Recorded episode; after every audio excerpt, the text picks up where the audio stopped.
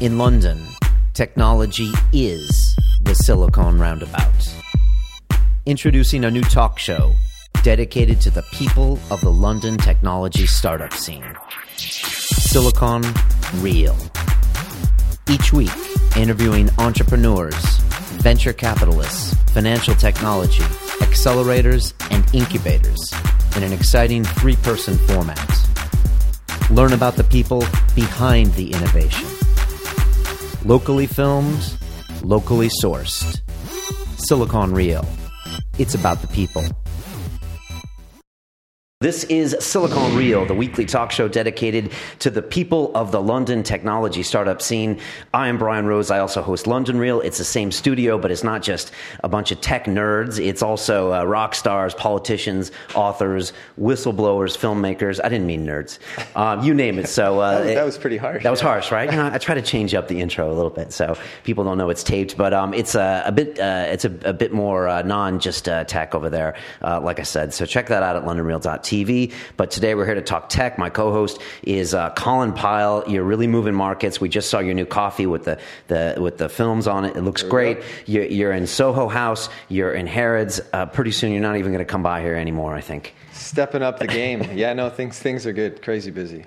Okay. But uh, yeah, Harrods just this week, so haven't seen figures yet. A little nervous, but uh, but yeah, exciting time and very long process, but very rewarding that uh, that we're in there. So Excellent. Okay, yeah. so if you uh, go to, go to Soho House and drink the coffee, go to Harrods and buy your coffee. Go to crewcafe.com and, and sign up. There we go. Okay, fantastic. Let's get on with the show. I'm so excited about this. Our guest today is Jo Bertram, who is the general manager for Uber in London. Uh, if you haven't heard of them, Uber is a ride-sharing app which connects drivers of private hire vehicles with passengers directly. Uh, Uber operates in, I believe, 208 cities in maybe 45 countries.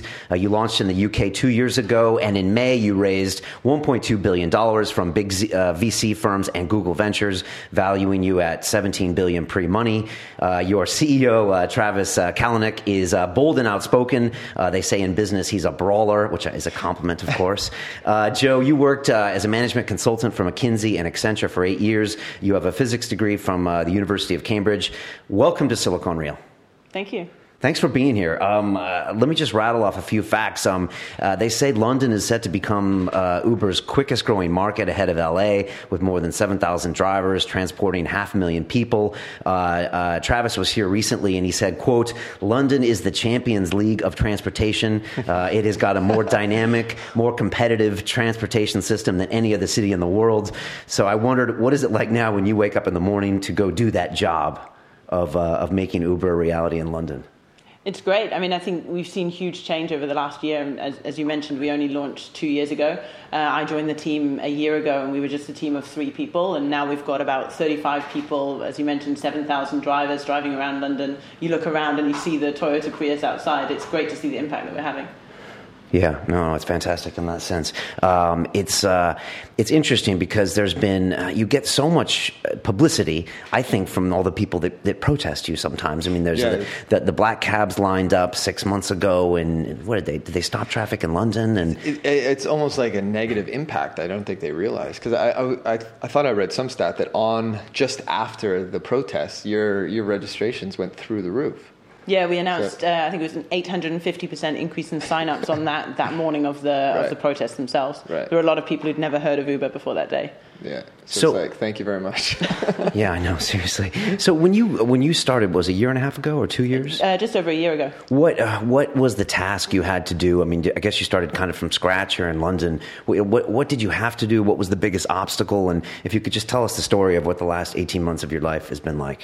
Absolutely. So um, Uber launched in London two years ago, initially with our Lux product. Um, so you may be aware we've got four products here in London. The first one we launched was Uber Lux, which is we like to think of the best chauffeur service in London. Um, long wheelbase S-Class Mercedes. The driver turns up in a suit and tie. You've got water. Some some of them have iPads, magazines, things like that. Um, only a little bit more expensive than than a black cab or, or, many of our other competitors. And so we'd been operating for about a year. I joined um, with the remit to grow the business essentially the general manager is responsible for everything about running the business in that in that city in that market. Um, we just launched UberX uh, which is our cheapest, sort of best value um, for money product, uh, Toyota Prius or equivalent. What you showed up in today. Exactly. Yes, okay. She uses her economical own, as Yeah. always. Is that called eating the dog food? Is what Google calls that when you use your own product, right? We all travel Uber actually all the time. You do? Uh, yeah, make sure we're, we're trying out the service. So we launched that in, in August uh, last year, and I think that was really the turning point. Is it 30 to 50 percent cheaper than almost every other form of um, private hire or taxi transportation? So it opened the sector up to people who'd otherwise not be able to afford to, to, to use that kind of transport. Um, and we saw saw huge growth. Um, we also launched Uber Exec somewhere in the middle. We know some of those banking types can't nowadays show up in the really swanky S class, so it's a E class Mercedes, a bit more discreet, um, aimed for the for the business traveller. Um, we've basically been growing the business uh, ever since. Um, then, so I deal with everything from um, managing the supply and the demand, managing the team, um, managing the overall strategy, recruiting, any legal and regulatory questions, media, the, the public face of the of the company as well. Um, and then during this year, I mean, we've seen incredible growth.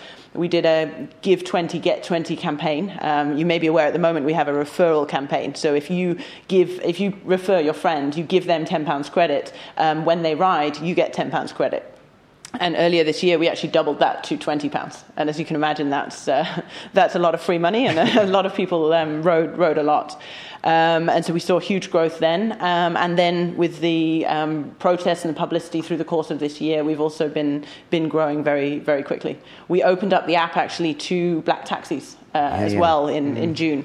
Uh, wanted to make sure that they also had the option. Uh, we, we love black taxis, they're a key part of London. I'm, I'm a Londoner. We wanted to make sure that they also had the opportunity to earn some extra money on the, on the Uber platform. Uh, most of them don't, don't use it, use it full time, but it means if, if things are quiet or they're sitting at the back of a taxi rank, they can just pick up an, an extra job or two. And if they do that every day, that's another £10,000 a year. So it, everything, every little bit helps. You know, when we had Hailo here uh, six months ago, I told, you know, I said that, you know, the quintessential, I mean, you're from London, the quintessential British London experience, especially as a foreigner, is riding in that black cab, Yeah. especially 10, 15 years ago before Uber came along, when, like, there was not much other choice, and the cab, the black cab is, is almost like a limousine, you know, compared to America. Right. And so it's like, an, and it's an institution, it's a British institution. So when you go head to head with that, you must be fighting a lot of things. You're fighting that kind of the, that union, you're fighting the public who is kind of has that as a beloved icon. I mean, how do you deal with that? So I wouldn't say we were we were fighting that essentially. Okay. I mean, we see Uber as another option to get around the city. And sometimes you want to take an Uber, sometimes you want to take a black cab, and they can go in the bus lanes. They they have the intimate knowledge of the city. Sometimes you want to take the tube, the bus, Boris bike. It's just another option in, in getting around the city. Uh, and as I mentioned, we've now opened up the app also to, to black taxis, and we've got hundreds of them on the platform. Um, so we very much feel part of that part of that industry. What's the biggest bottleneck you have as far as doing your job? You, you, you've uh, been in the press in America looking for drivers and fighting for drivers with Lyft, et cetera. Is that the main issue in London? Is signing up the driver side as opposed to getting the consumer base? Well, there's 10 million people in London, and we believe that we've got an absolutely fantastic pro- uh, uh, product and, and service. So, of course, the supply side is always going to be a bit more difficult. Um, we here in, in the UK, we only use um, private hire licensed drivers. There's about 60,000 of them in, in London, 20,000 uh, black cabs. So obviously the pool is, is a bit smaller. We also go through quite extensive um, sort of vetting process to bring on board the drivers. So it's a little bit easier than persu- uh, a little bit easier to persuade you to refer your friend to ride than to persuade a, a driver to sort of um, come in, go through the onboarding process, and risk his livelihood essentially because he's this is his, his primary source of income to, to join the platform. Uh, but we, we've got hundreds of drivers, you know, very keen to join, uh, and it's just a matter of going through that process. How do you find a driver?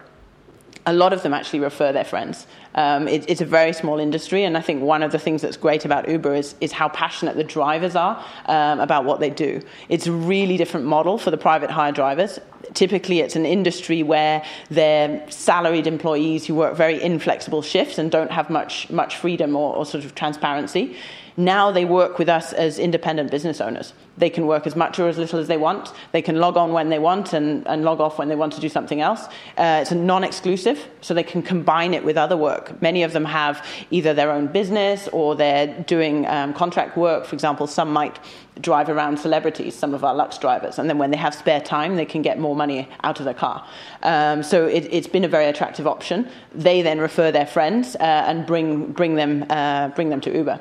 So often we've had almost more drivers wanting to join than we've been able to process and, uh, and check. It's an interesting marketplace. What do you see uh, and when you when you hear Uber and watch what they're doing? You know, from an entrepreneurial perspective, what do you see? You know, I think you look at Uber and it's you, you know the valuation that you guys got on your last last raise was just mind blowing, right? That that it's worth that much money. But you start to really look at Uber and what it's doing and how it's it's changing, right? It's logistics. It's right now it's moving people, but where does it go in the future? And I think Uber is really interesting in London because you're almost competing with TFL in a way too. The Uber X I think is incredible. You know, if I'm going somewhere with my wife, if it's not that far, it's it's pretty close to the same price as us taking the tube, which is just, you know, be interesting to see what TFL, I'd love to see those numbers since Uber X sort of started in London, what, what the TFL numbers are going to be. I actually think it helps because, I mean, one of the issues, especially when they open up the tube um, 24 hours, is this last mile problem. Right. So now, next year, whenever it is that they do that, they're going to have tubes um, spitting people out in, in zone three or four with, with no way to get that extra 10, 15 minutes home. Um, and that's where Uber is able to provide some of the extra capacity, um, provide to some of those underserved areas. We actually found something like 40% of, of Uber requests are coming from areas outside central London where transportation can be a bit more difficult. Do you have a matrix of information? I know, it, you know, uh, Travis, uh, when he started this a long time ago, you know, it was kind of the private hire service in San Francisco, and then at one point he was looking at all of the drivers and where they were located, and I don't know, had an aha moment and wanted to scale it. But do you is that something you watch as a general manager there of all the motion that's going on in London, and do you try to run those numbers and pick up trends and think of different things you should do? Absolutely. Um, so Uber's a Are very you a data freak? Are you all over that data? well, I was a physicist originally, oh, yeah. okay. but uh, no, Uber's a very data-driven um, company, and we we hire a lot of people for their analytical ability. Um, we we have a huge amount of, of data on how the system as a whole is is working, like um, how efficient the drivers are being, where you expect to see demand, when you expect to see it. We try to provide a lot of that information for the drivers themselves as well. That's part of empowering them to run their, their own business. I mean, they, a lot of them know it intuitively, but we give them information each week. This is when we can expect it to be busy. Um, this is when you worked last week. If you worked these times, this is how you could earn more money. You don't have to, but this is when the, the peak periods are and things like that. And then we're always running different analyses to try and figure out how to optimize the system or how to Im- improve things for the drivers or, or for the customers. Is it true that at any moment you can see all of the smartphones that are logged into the Uber app and all of the drivers and then all of the cars that are active? I mean, can you see all that information? We can see all of the cars that are logged on and, and where they're at and, and whether they're um, on a trip or whether they're um, available. Um, and we can see when someone's requesting. Uh, but but not all the not all the smartphones with it on their app. That would be scary. big, big Only after it. you take the blue pill. right. No, it, it's uh, it seems like a fascinating. It sounds like the transportation is just has been this massively inefficient piece for the whole world for the last, I mean, massively inefficient because if you can really provide all this value and provide drivers that wouldn't normally be doing this or they could work these hours and do this, I mean, it sounds like this has been running at like 4% efficiency when it could be in the 90s. Is it that, is it that much that, that we need to improve? I think technology's brought a lot of efficiency. I mean, I would argue, I mean, like Travis said, that London is, is and, and always has been the, the Champions League of transportation. So we, it's a very interesting market, and, and for us as the local team here, it's a very different market to, um, to, to try and grow Uber in um, because there are very good alternative options. And so some of the challenges here is to be make sure that we're bringing a product that's different but has its own own value proposition. You can get home on the, the tube, so bringing a very high end expensive service here may get much less traction. What we think we've done is actually packing in the most value at each price point. So we have a range of services, whether you want the, the cheapest possible option or whether you want you know all the bells and whistles, but at each price point, we think that's the, the best option that you can get. Okay, let's talk about Uber Pool. Um, you know, Travis was here recently, and he said it's going to potentially take a million cars off the street in London. I don't know, maybe I was misquoting. But what is Uber Pool? What's the whole idea of that? So Uber Pool is an experiment we're running in um, San Francisco, where and, and, it refers back to your data point, I guess. What we wanted to see is how do we make um, transportation even cheaper for, for, for users and even more efficient. And we all know the congestion that we see on the roads, both here and in almost every other major city. Um, Uber on its own is already in in many cities cheaper than owning a car, depending on how often you travel. It's often much cheaper just to travel travel by Uber. Um, but we were thinking, what what if you could actually share your ride? So, say I'm leaving here and I'm going across to Paddington. If there was a way for me to see um, who else want, is leaving from somewhere near here around the same time and wants to go in that direction, and find a way to match us up, um, so and so that we can split the cost of the of the journey obviously the, the algorithms and the, the data behind that is, is hugely complex, but that's an experiment that they're, they're running um, in San Francisco and we ha- hope has huge potential elsewhere in the world. Yeah, it seems like you have to just get it right and get the tech right. And it hurts my brain just trying to figure yeah. figure out I th- who's I, here, who's here, who's going there. Yeah, I heard there was a company that launched something similar with black cabs, and they're mm. trying to do that with a black cab, which just to me seemed like a really hard sell to yeah. just try to get someone who doesn't know someone to share this black cab, which they're not used to. But obviously, if you get it right, and the discounts are big. Yeah. I mean, I think it's up to forty or fifty percent discount sure. if you're if you're very closely matched. But obviously, you need quite a lot of liquidity. I mean, if there's only 10 people on, right. in London using this service, the likelihood of getting a match is, is very low. Sure. So it's figuring out how do you make it work at, at each scale.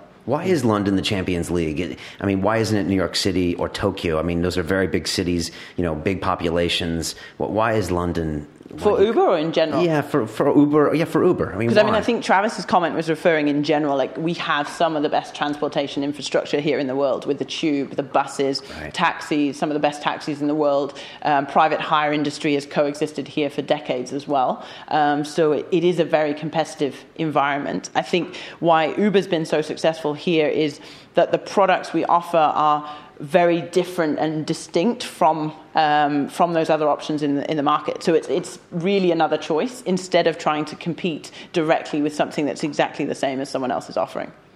Now you uh, you've just been named kind of head of the Nordic and head of Ireland as well. So you look at a bunch of different cities UK, and regions. Ireland, and Nordics. Congratulations, yeah. by the way. You know, I, every time you read about Uber, we talked about it earlier. It's uh, the, the, Parisian cab drivers freaking out. It's the German court saying you can't use this, and then they reverse the decision. Obviously, the black cabs did a protest. Now they can they can join. But is that something that you guys as a company kind of enjoy? Do you have to get used to it? Do you hire people saying that look, we are pioneers, and we're going to have to get used to this? Or I, I mean, how do you deal with that? You must be thinking about that in Ireland or the Nordic markets? Like, how much does press play into this?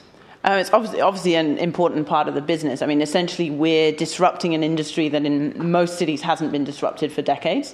Um, we're bringing competition also to, to those industries, and that can be, be uncomfortable. Uh, technology is also brought new new things for, for regulators to think about. I mean, even here in London, the latest private hire legislation was written, I think, in 1998. So prior to smartphones or Google Maps or any of this um, ever being being invented. Um, so there's always going to be um, challenges.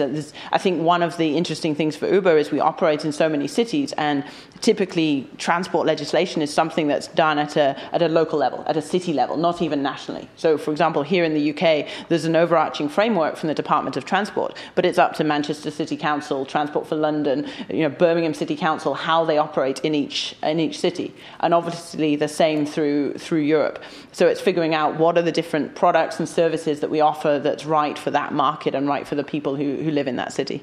Hmm. Big job. Uh, talk to me about kittens and uh, Christmas trees and Valentines. Uh, you know, these have been great publicity stunts where you could what you could have a kitten transported you and play with them, or have a Christmas tree really quick. Have you done some of these in London? And and, and, and what is this all about? Yeah, I mean, we, we do it. Kitten? We do it for two things, for two reasons, I guess. One is um, we really want to just delight our, our riders and, and provide them another experience. But the other thing is it's it's an experiment. Um, it's actually very easy for us to open up the app to bring you something else at the touch of a button. At the moment, it's a car, and we've done a few experiments like that to bring you something at, at the touch of a button.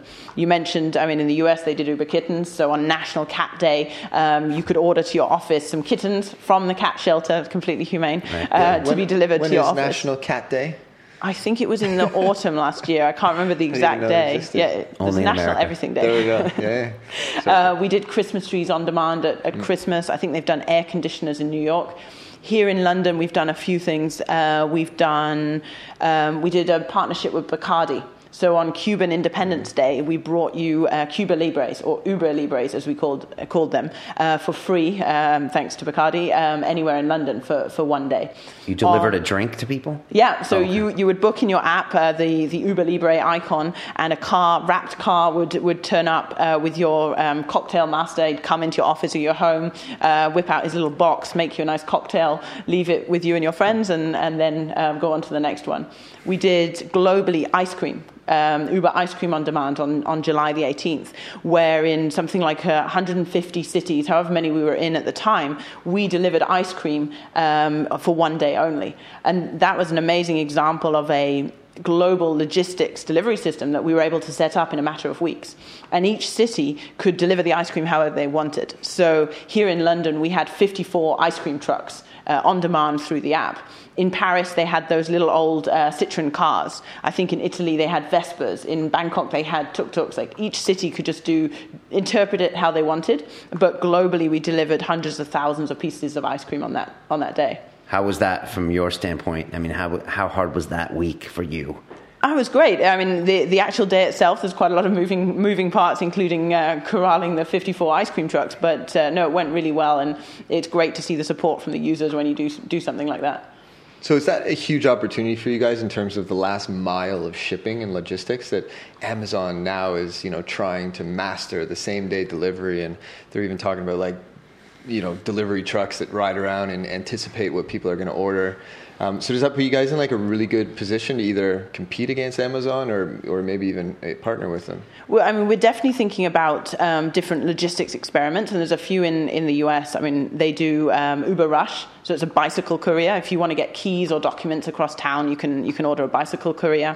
They've got a corner store in Washington D.C. where you can order just general items you'd order from your from your corner store again through the app in, um, in, on the west coast, we're doing Uber Fresh, so deliver salads from some of the favorite restaurants within five or ten minutes.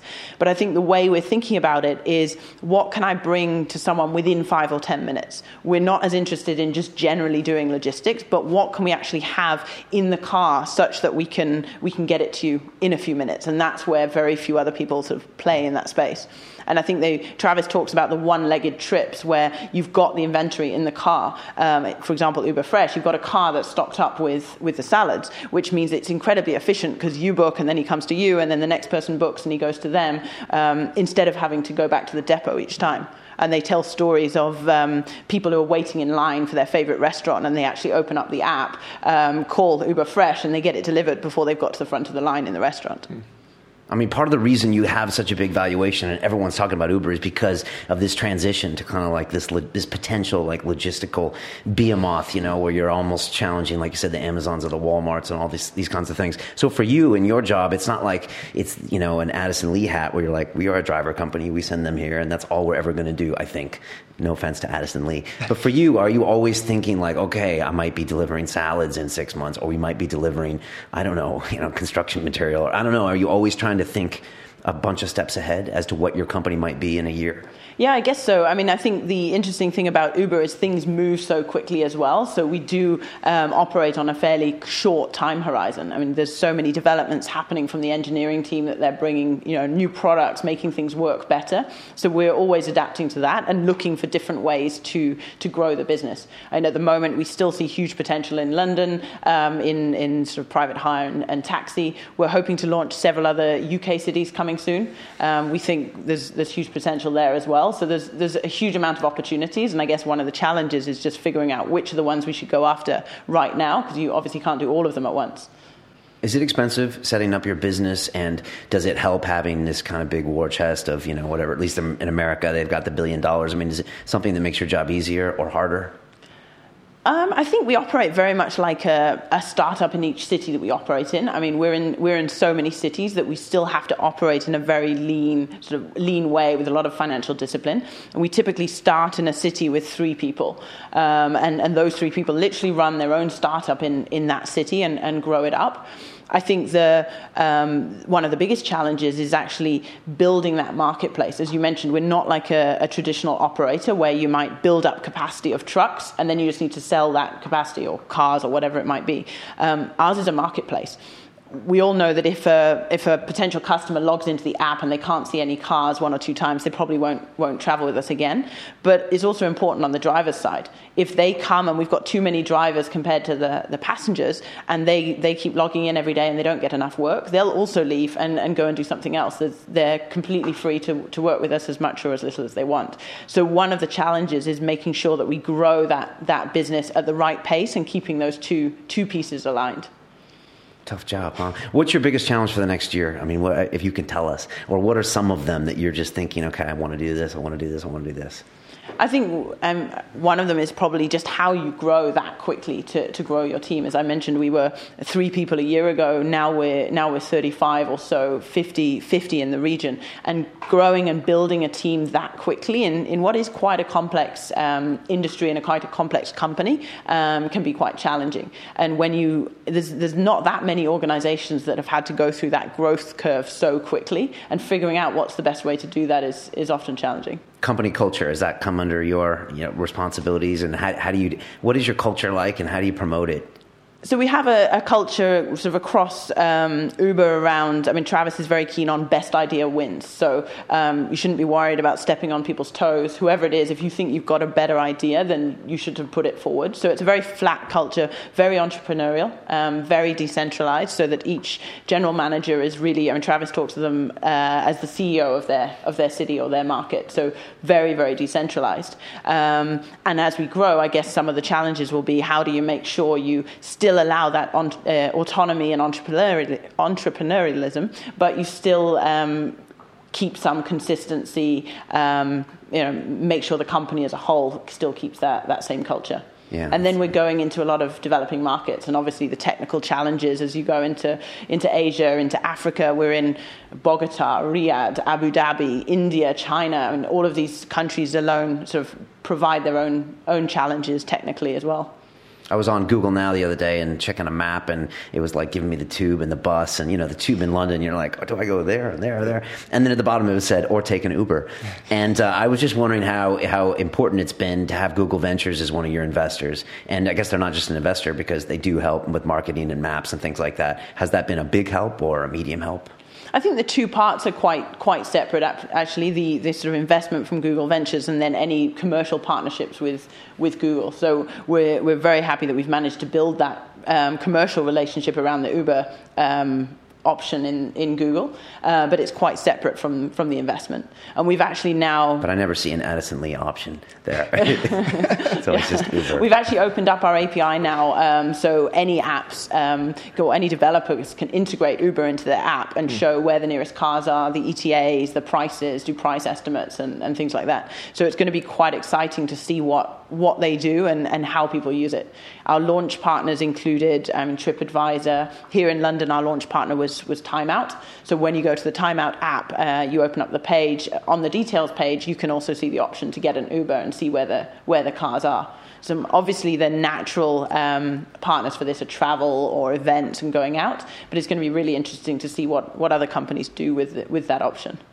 You know, Peter Thiel recently said on the, in that class he's teaching at Stanford how to start a startup. He's, he had a lecture called "Competition is for Losers," and that any good startup should just try to be a monopoly, and they should just go in trying to own a market. Is that something you think about? Because you know, you, are not like you said you were not competing with Hailo. They can sign up. It doesn't sound like you look at this market as you have competition. It sounds like you're just building your own infrastructure, and people can join or not. Is that kind of the mentality? Well, we think it's another option. I mean, I think competition is actually good, and it's good for us. It keeps us on our toes, and it's good. It's good for for the industry. I mean, from a customer side, it means you get better value, better quality, better service. But importantly, from the driver side, it makes sure that all the companies are giving the best economic opportunities to the drivers, giving them the flexibility or also perks that, that they want. So I think it's a positive thing. But I mean, it, it's a very competitive industry, and you're competing not only with um, taxi and private hire, but with tube, bus, you know, every other form of transport as well. Yeah. Is it easy for you to hire people? Recently it's been been much easier with with all the publicity. Mean, luckily here in London there's a huge pool of talent, so uh, we we haven't haven't struggled here. We are still looking for a, a general manager in uh, in Dublin, so uh, if if you know of anyone there, that that would be fantastic. And we're we've got a, a ton of opportunities on our website, so uh, always looking for more people. And when you go into Dublin and, and, Stockholm and these kind of places, do you feel like you're going in with a lot of knowledge that you picked up here and, and you know a lot of things about what to do right and what not to do right? Yeah, there's, there's certainly a lot of um, experience that you gain and, and sort of knowledge from having done it once before. I think the, um, the difference is getting started in a new city is a very different challenge from taking a business and scaling it up. And that those first six months or however long it is, and really no one's maybe heard of Uber. The drivers are skeptical. They haven't yet, I mean, heard from their friends how it works and things like that. It can be much harder. And then there's a lot of going out, talking to people, telling them why we believe it's it's such a fantastic opportunity, talking to potential partners, um, things like that, getting them to want to to partner with us. Uh, and then recently, I mean, in London, it, it gets easier on that side because suddenly we get a lot of people asking us. Um, so we've managed to recently get to the point where a lot of people want to partner with us. We get a lot of incoming requests, but in those other cities, they still have to build that build that profile. You, you think you're going to have the same troubles in the Nordics with protests and stuff like that, or are they much more open to it? Um, I don't know. We'll we'll have yeah. to see. I mean, even the, the protests in, in London were a bit unexpected. I guess it's not right. something anyone sort of saw coming. Right. Um, it's it's really interesting to see what happens in, in the industry, I guess, and uh, and how people react. And just okay, the sort of the, the sort of the protests is it the same in every city? Are they sort of complaining about the same thing, or is it different? Do you, is it different in sort of? I guess Paris was the big one, and then in London too. I guess Berlin or Berlin. I, I don't yeah. know. Were there protests there? I think it varies in, in all the cities. I think the one thing that's that's very different about London versus many of the other cities is black cab drivers are independent operators who essentially already run their own business in comparison in the US, the, the actual drivers are usually renting their vehicle from someone who owns the taxi medallion and is making a huge amount of money about it out of it. But the drivers themselves are, you know, tend to be fairly poorly paid and, and not always very good. Um, I know across Europe there's often sort of bigger unions that have more entrenched political interests. So I think it's quite a different different situation here in London. Right. You have a, a famous um, kind of a battle going on with Lyft in America. Are Lyft in London? I don't even know. And no. okay, all right. And uh, I know it's like they stole our drivers. No, you stole our drivers. You you booked phony uh, trips. No, you booked phony trips. I mean, is this is this healthy um, or is it too much? Do you think? I mean, I know you don't work there, so I guess I'm just asking for your comment. But uh, like, uh, what, what do you make of all that? I mean here in London, we're just focused on sharing the opportunity that we have um, for, for drivers to work uh, work on the platform. Um, I think telling people about what opportunities are available to them. I mean, it happens to all of us all the time. I mean, you probably get messages on LinkedIn suggesting other opportunities for, for you guys as well. I certainly do. Um, and so, to the extent that you're sharing what the opportunities are with Uber, I, I don't think it's a bad thing. Um, we're lucky here that we, we still have hundreds of drivers who are, who are keen to join with us there was like a battle in New York recently, I think, between Lyft and, and, Uber. I'm not sure, but it was like saying like the amount of money they could earn, and like the Lyft was like, look, you can earn 110 thousand dollars, and then Uber was like, look, you can earn five thousand a month if you. And it was, I was like, man, what a great time to be a driver. Yeah, you know, I mean, it is kind of empowering for drivers, right? You must see yeah. a lot of happy drivers. Yeah, I mean, and that's one of the things I'm most passionate about in the I job is hearing the uh, hearing the stories from the drivers, and mm. some of them have just been working in the industry for, for years, and, and they're enjoying the flexibility and freedom. But others of them have like really inspiring stories. For example, there's one guy who's starting his own business, and we all know how, how tough it can be to to keep a business afloat financially, and so he uses Uber to um, to uh, earn money while he's building his business, but it gives him that flexibility that if he needs to meet with someone or spend nine to five working on his business, he can. There's others who um, want to see their kids more. Typically, in the old days, um, working in a minicab in, in London means you have to work nights and it's still one of the busiest periods. But now Uber's reached a scale that if you want to work days, you also can, and, and you'll still be busy and you'll still earn a good living. And that gives some of the drivers the freedom to spend time with their families or do other work or study for another degree or, or anything like that. Yeah, I, whenever I get into Uber, I always always ask sort of you know, what do you think? And I had, a, you know, some, some amazing stories from when in San Francisco, I took one to the airport and the guy, you know, he's from Africa, he was an immigrant, and, and during the night, he was a nighttime uh, valet parking for a hotel, but in the daytime, he got a loan from the bank to buy a car to, to sort of be an Uber driver. And so here he was, sort of, you know, working really long hours uh, to sort of make his way. And then I met a guy in London I took, and he was he, he had his car, but he, he would be Uber in the evening uh, to to save up for a vacation for him and his wife. So it was kind of, you know, people just as secondary incomes even as an option. It's, uh, it's and we've cool. even had um, drivers who sort of use Uber to build their business around Uber. So maybe they start on Uber X, earn earn enough money to buy another car, and then their friend or their brother drives that car. And there's a couple of drivers who've now got four or five cars, and their family and friends are sort of using them to to work on Uber. And obviously, if you can get a couple of drivers sharing the same car, um, that enables you to use that asset round the clock, and its economics may, uh, work out even more. Let's talk about you for a bit. Uh, you do, were a management consultant for eight years, which means uh, I think, and maybe I'm generalizing, that you go in and, and you tell companies like how they can make their company better, but you don't actually own the company or own the business. And now for the last two years, you know, you're responsible for a, a huge part of, you know, Uber's new business. Is it, it, do you like the operating experience where everything's on the line and it's your fault? I mean, it's your, your success or your failure, um, or am I generalizing the management consultant industry? no, that's, that's probably a, a fair um, comparison and that's um, both both are enjoyable and, and require sort of different skills. I think what you realise is actually making the decision versus telling someone they should make that decision is, is obviously a lot harder. Sometimes you, you may know what the right thing is to do, but actually to, to go and do it is and be the one who's sort of accountable for that is is um, sometimes a bit harder. But personally, I enjoy it a lot more because the results are very tangible. Um, if, if you're on consulting, maybe you're delivering a project to the client who may or may not deliver it, and hopefully you'll see them through that journey. But here in Uber, especially because it's such an operational and tangible business, you see the impact the next day, the next week. So decisions I've made today or, or yesterday, we'll already see coming through in those numbers and those metrics um, day by day and week by week. And we're literally monitoring those all the time, so you can, you can really see the, the impact.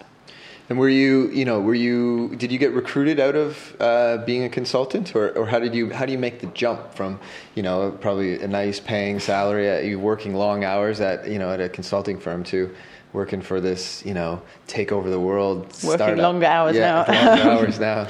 Uh, I'd actually already decided to leave and Okay. um, and let them know I was leaving. I was looking for looking for something else. Um, I came across them through um, contacts in who were entrepreneurs themselves in South Africa. I was actually living in South Africa, Okay. um, and they'd uh, we were looking to launch in Joburg and um, met, got in touch with the recruiters there. But was super excited about the opportunity here in London, given that, that I'm from here.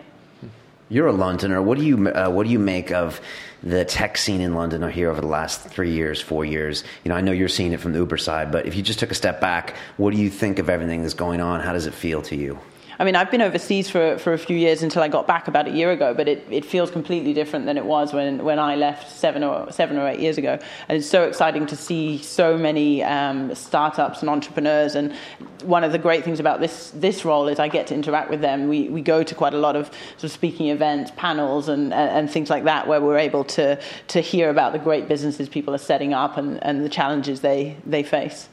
I want to know what it's like working for an American company. I mean, when I heard about the big raise you guys did, and I was like, okay, what's the difference between Uber and another one of these companies? And they were like, it's the the audaciousness, it's the vision of this huge, huge thing that you guys want to be someday. And I mean, obviously, you get that feeling from that kind of you know Silicon Valley. Let's think big perspective. And and and do, do you think as London we we lack that a little bit? Do you really feel that as being kind of an American company more so than you think if we were a British company?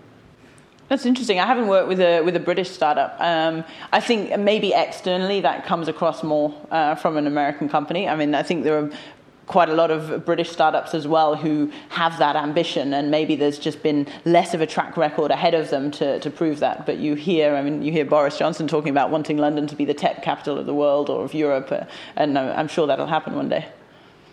What's it like when all the Uber people get together? Do you guys meet up in San Francisco and do you exchange ideas with each other? Are you constantly in contact? Do you learn? Can you learn anything from like Chicago logistics that applies here? Yeah, a huge amount. I think one of the um, one of the reasons that the Uber model's been successful sort of internally is the the fact that we set up all those city teams in a very similar way. So when we launch a new city, there's three people who go there. One of them focuses on supply, so finding drivers, onboarding them, managing capacity, pricing, all of all of the sort of quite analytical operations part. Uh, one is on the marketing side, so a community manager who deals with everything demand facing, so um, social media, customer complaints and, and, inquiries, marketing, events and partnerships, everything like that. Um, and then you have a general manager who's responsible for keeping the two in balance. As I mentioned, that that can be can be tough at the beginning. Um, recruiting, building the business, legal, regulatory, strategy. Uh, and because of, because of that consistent setup, as, as the team grows, you actually add more on, on each side. Because of that consistency, that means that you can talk to your counterparts in all those other cities around the world, and some of them at least will be ch- facing the, the same challenges. Um, so Uber's done a great job of actually sort of playbooking what, what we do, what's worked, sharing those ideas. So I'm in regular contact with my counterparts in, in Europe and in the US. The US cities have been um, been around a bit longer than we have, so they've often been through some of the things that we're we're facing now, um, and can share how that's worked for them. And then part of the role of the the general manager is to interpret that. How do you use that in our market? Which of those things will work here in London, and which things do we need to do in a, a different way given the given the local market? But yeah, we get together quite quite often. And your partnership with Google, when's it, when are we going to see driverless cars that you can hire on Uber? People often often ask ask that. Um, I mean, I think in every, I don't think anyone thinks it's going to happen in, in, in less than a, a decade. And right. to get a, a, car that's purely driverless, literally no driver in there, um, is is probably a decade away. There's already cars that are a little bit driverless. I was very impressed. My friend showed me a car that automatically reverses into a into a car parking space, but but I think it's a long time away. And who knows what what Uber will look like in? I mean, if you look over the last four years, five years since we've been launched, the amount of change is phenomenal. So who knows what the company will even look like in in five, ten years? Uh, good, good get, question. Get, I almost forgot that one. gets me excited. Gets me excited to think about where uh, ten years from now, just call a Apparently, they have car. a problem with snow and rain. Apparently, that's like a big sticking point for the, really? the yeah the, the driverless cars. Apparently. But don't you want to chat to your driver?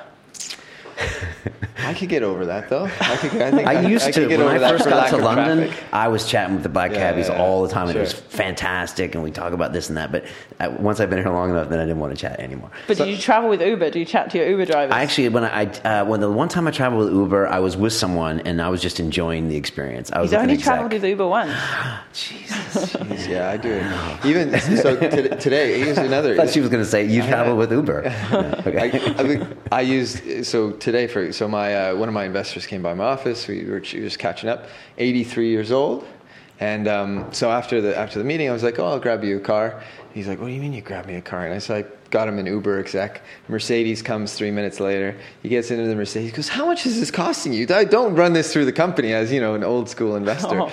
And I'm just like, "Don't worry, it's on my personal account." But you know, it's it's not very expensive. You should you know you should look into it. And he pulls out you know his old school flip phone and just what's, yeah. what's going to happen. but no, it was really interesting to see it from from you know think it blows blows me away how how how Uber works, let alone someone you know who's born in what the, the 20s or 30s of and we have this feature in the app called share my eta so while you're on the, the trip you can share a live map of your progress with family mm. or friends back home. And i showed this to my mum and she was blown away. My brother yeah. was coming to see us and i was like look you know th- this is where, where, where he is. And i couldn't get her attention for the next 10 minutes. She was like is he there? Oh where is he? Where is he? It's a nice feature. Um, how do you hire what do you look at when it comes to a, a candidate? Not a driver i mean someone to work in your offices and you know that you have to be creative with and all that stuff. So we i mean it depends on the role what we're actually looking for but we have quite um, uh, an extensive interview process. As uh, someone said to me when i was being hired we move fast on everything except hiring and it's so important to find the right people and it's worth waiting uh, to get that right person rather than getting the, the wrong person sooner. Um, it, it, depends on the role but for example the driver operations role that's, that's very analytical. I mean, we'll probably do a, a phone screen or something like that and then we'll set them an analytics test and that test is very indicative of the type of work you do day to day. So it'll be uh, using Excel, you need to run some data about uh, driver efficiency or how to allocate drivers when, when they're on hourly, hourly shifts or, or something like that um, to see if they can both um, take data, manipulate it, interpret it, and then turn it into, into action at the end. Um, and then they'd have some interviews with people on the team um, who are doing that role and the, the team lead, uh, and eventually um, with, with myself. For the general managers, it's, it's a really interesting process because you need to do both the analytical side, so you do the same test as the operations guy, and then you do the test of the um, marketing team. So we set them a creative challenge, tell us about some exciting, innovative marketing partnerships that, that you could do, uh, have a few interviews, and then you actually put together a city plan for your city. So you say, what, what would you do, uh, in, in, my case for London, what, what would your plan for London be over the next six months? Where do you think we could get it to? Um, what would you do on the demand side? What would you do on the supply side? How would you manage the team? And the whole process is as very, very similar to exactly what you do on a day to day basis. So for the candidate, it's great because you get a feel for, for what you do. And if, if you don't enjoy the process, it's time consuming. But if you don't enjoy the process, it's probably not the right job. But you also get the ability to interact with the members of the team and see, you know, we can both see mutually do we like working together? Is this a, is this a good fit? Is this someone I can work with? Um, so that by the time we get to the end of the process, um, then we're very confident we found, found the right person. Wow, that's an exhaustive process. Why did they hire you? I'm curious. Why do you Why do you think they know. hired you? No, but uh, what, what was it? Do you think That was it you know your analytic background, or that, that you'd work in many places in the world, or I don't know. What do you think? Uh, I don't know. I mean, what they look for in a GM is both his analytical ability, um, the creative ability on the marketing side, but then also the ability to, to run the city. And I think in hindsight, I'm very glad that I came in at the, the stage that, that London was, because I think my skill set's better suited to taking a, a business that already exists and growing it fast versus that challenge when you go somewhere where the city hasn't even launched yet. It's really tough. I mean, it's a different skill set, but you need to be able to hit the streets, talk to people, persuade them to, to join, persuade them to, to partner with Uber. Uh, and, and that's quite tough. And I think my skills are, are more um, relevant in the kind of scaling scaling side. And how do you market now? Well, so you may have seen we do almost no above the line advertising. And what we believe in terms of marketing is that if we can get you in a car for the first time, um, you'll have a great experience and, and, you'll ride again. So almost all of our marketing is, is around that so we partner uh, partner with an event or a venue, for example, Soho House or uh, a festival or, or, something like that, um, and it adds value for that partner because they need people to get to and from their their venue, uh, and it it means for us we get to reach their their audience. So we'll send out a, a promotion code, get them riding um, to or from the event, uh, and then they're very very often ride again. And we actually see really interesting rider behavior. That's one of the, the data sort of things we look at is how often people ride with Uber. And you see that they ride the, the first time, and then there might be a few weeks gap, and they ride again, and then again a couple of weeks later, and it gets more and more often. And you see that sort of hockey stick approach mm. after that, that first, first experience. And then we do quite a bit on, on social media, so trying to do a lot of viral marketing and the referral campaigns that I talked about. So using, if, if you hear about um, a service or a product from your friend, you're much more likely to try it than if you read a, a random advert somewhere but you have all this money you could spend on marketing. It must, it must be. I mean, that's a conscious decision because you know you, you could spend a lot of money, couldn't you? Well, the I mean, giving a free ride also costs money, right? Because we still have to have to pay the pay the driver. But we we believe in really focusing the market marketing on those very direct efforts where you can trace it back and you can make sure you're making efficient invest- investments. It would be very easy with, with 200 cities to, to waste a lot of money on sort of generic marketing. So we make very, very sure everything's very metrics driven and, and sort of results oriented. Jo, we always ask uh, everyone that comes here a couple questions at the end about you, and uh, so I'm going to hit you with them. If you could make a phone call to the 20 year old uh, Jo Bertram and give uh, that young lady a bit of advice, what would you tell her to do or not do? Um, that's an interesting question. I think I'd say just relax. Don't worry about it. it will it, all come come were, right. I think I. You were probably very to, serious. Yes, right? I, was, I was, very very serious. And, exactly. I was very very serious and very very uh, very very passionate about what I was doing. I, I, think I still am, but but realizing that uh, you know the, those bumps in the road are inevitable, and um, you, you'll get over it. Good advice. Um, what's the best advice you've ever received uh, in your business career, whether it's been at Uber or, or when you were consulting? I'm trying to think about that. I've received a, a, huge amount of advice. Actually, I think one of the most valuable ones, and I, I don't take it as seriously as I should, but is the importance of um, taking some time every day just to really think about what the most important priorities are. I think one of the challenges at Uber is there's so much stuff going on, there's so many cool things, there's lots of operational issues or challenges, like it's a very day to day basis. But you can find yourself keeping busy without necessarily achieving those those important priorities to move the business forward. So actually taking the time just to think, hang on, there's 50 people asking for my time on things, but what are the two or three things that I really need to get done today to make the most impact instead of just keeping busy? How do you do that? I think it's just trying to find that, that space and time. For me, it needs to be, be outside the office because um, I just need a quiet environment uh, away. No email, no um, you know, no messenger or anything like that. Um, but it's but it's really challenging, and especially in these days, you have so many different channels of information coming in. You're getting emails, you're getting phone calls, you're getting messages through 10 different channels, uh, and making sure you take the time just to say, okay, no, pause that for a minute and let's just really think where, where the business needs to go. That is really good advice, actually. What is your typical week like? I, I, mean, how many hours are you in the office? How many hours are you thinking about the office? Like, what, what is it typical for you? Um, it, it, varies a lot, and there's, there's a lot of flexibility. I typically spend probably most of the time between kind of nine and, and six with the team and with, with different elements of the team um, working on problems, finding out where we're at. Um, you know, we at the beginning of the week we, re- we review the metrics from the previous week, see how we're doing, what do we need to adapt. It's a very day by day, week by week um, business, uh, but then also spending time with them, figuring out what's the next marketing campaign, how do we get more drivers, uh, whatever it might be. Um, plus, quite a lot these days of, of external things. So um, speaking events or media or, or things like that. Um, we might also do, I do a lot of recruiting, especially when we're, we're growing. So to grow that quickly, I mean, if you imagine we've hired, what, 30 people, think of the number of people you have to interview to get 30 good people in the door. 20% of your time recruiting? Yeah, probably that's that's probably fair. It comes and goes, so we'll do a big a big push, and then it might be um, it might be a bit less for a while. But yeah, a lot of lot of time on, on recruiting. Spend a lot of time um, talking to my counterparts in other cities to see what we what we can learn from them.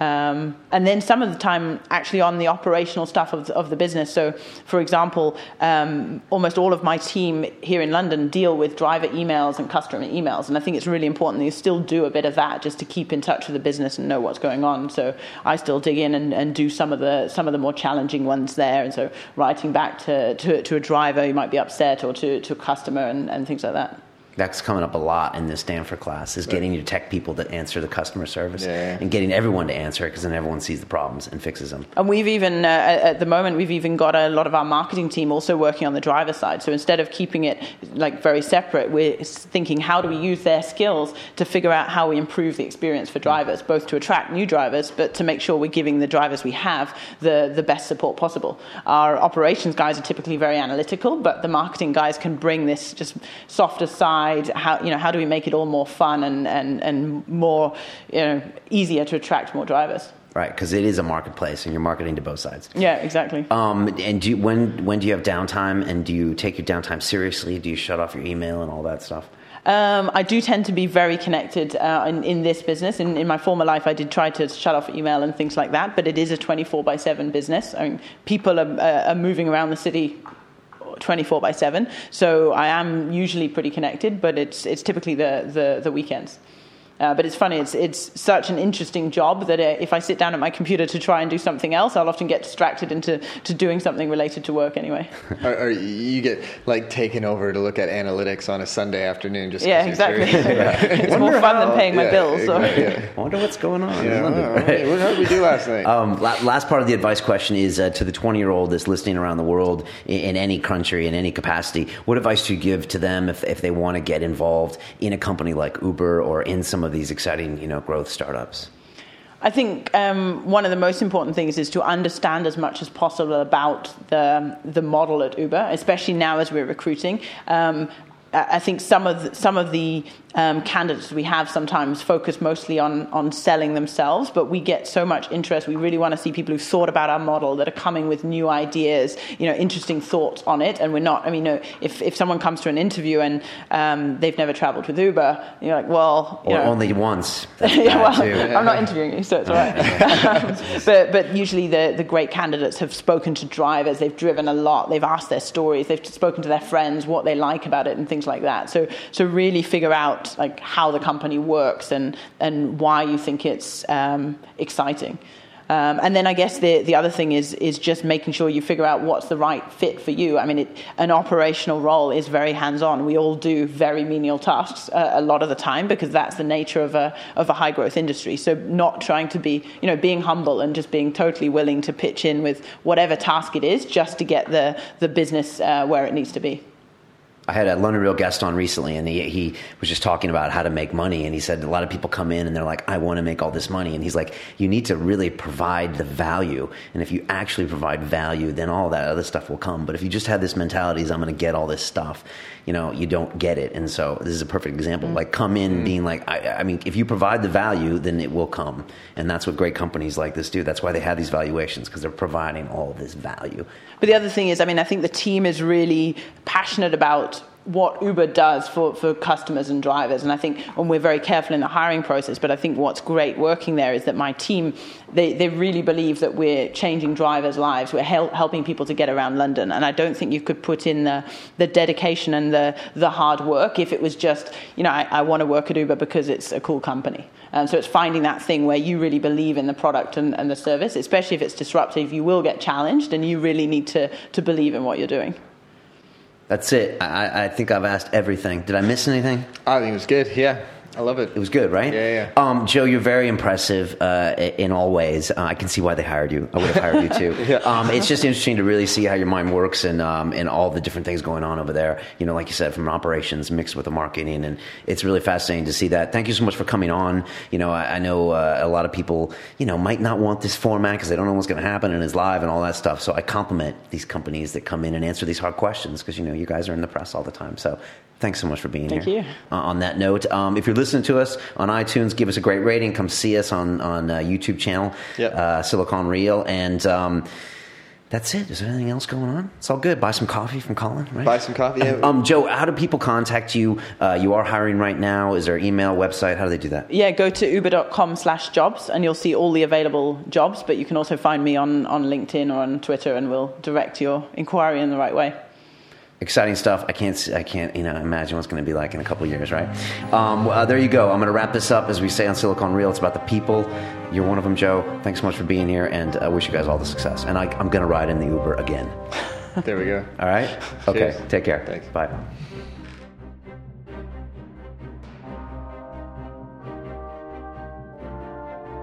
Once you're in a buyout industry, the, the key skill you need to have is being very, very, very good at spreadsheets to analyze the target company in as much detail as possible. Usually, when we first invest in a company, you're right, we, we own 20%, and often the founders are left with 80%. Generally, we still want those companies to be run and managed by the founders. The three biggest trends around where most of the value in the tech industry have been created the last 10, 15 years, probably I would say mobile, social, and cloud.